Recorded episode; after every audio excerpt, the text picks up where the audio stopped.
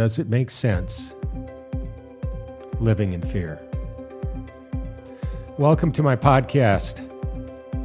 We're here to find hope. Why is that? Hopefully, because you're tired of living in fear. Maybe you're in denial. You don't think you're living in fear. But what are you doing? Also, what are your kids doing because they are the future? I'm concerned. Are you concerned? We're going to try to find what the belief systems are. We're going to try to find what the culture is doing so that we have control again. So that we can ask ourselves, does this make sense? And if it doesn't, let's change it. Because by doing that, by making that change, we're going to find hope. Does it make sense? Does it make sense for your kids to worry about the climate? Think about it. What happens if you were their age? Would you have any hope if you really believed in what they say about climate change? And who is they? They is, for them, like everybody, it's the media, right? It's your school teacher, right? It's their friends. Do you know what happens if they argue against climate change? They get attacked. They probably get banished from some social media. They may even lose friendships. Have you lost any friendships by trying to talk to someone about climate change or they had a totally different view on the subject? It puts a strain on it. Imagine what that's doing to your kids. Now, before we get into the subject of climate change, let's think about your kids for a second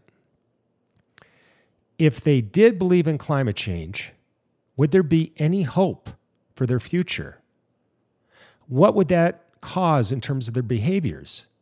Would they be tempted to do drugs? Would they comp- contemplate suicide? Would they contemplate having kids or not having kids? Okay.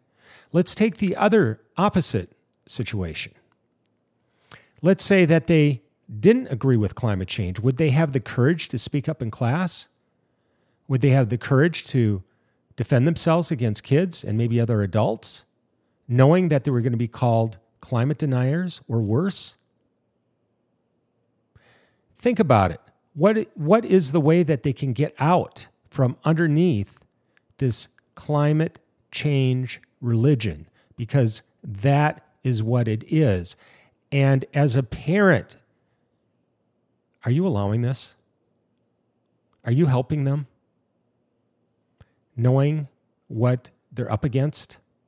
This is why I'm talking about it. And I've been told by some very smart people and some people that are my friends and everything else that I should not talk about it. I should just let it go. But I can't let it go once I've seen the truth. And now I'm showing you just a little glimpse of the truth. Knowing what your kids are facing, knowing that they have a right to have a very hopeful and bright future, why wouldn't they? Can you let this go? Can you ignore this anymore? So, this is what we're going to talk about in Does It Make Sense? Does this make sense? Not talking to your kids about climate change.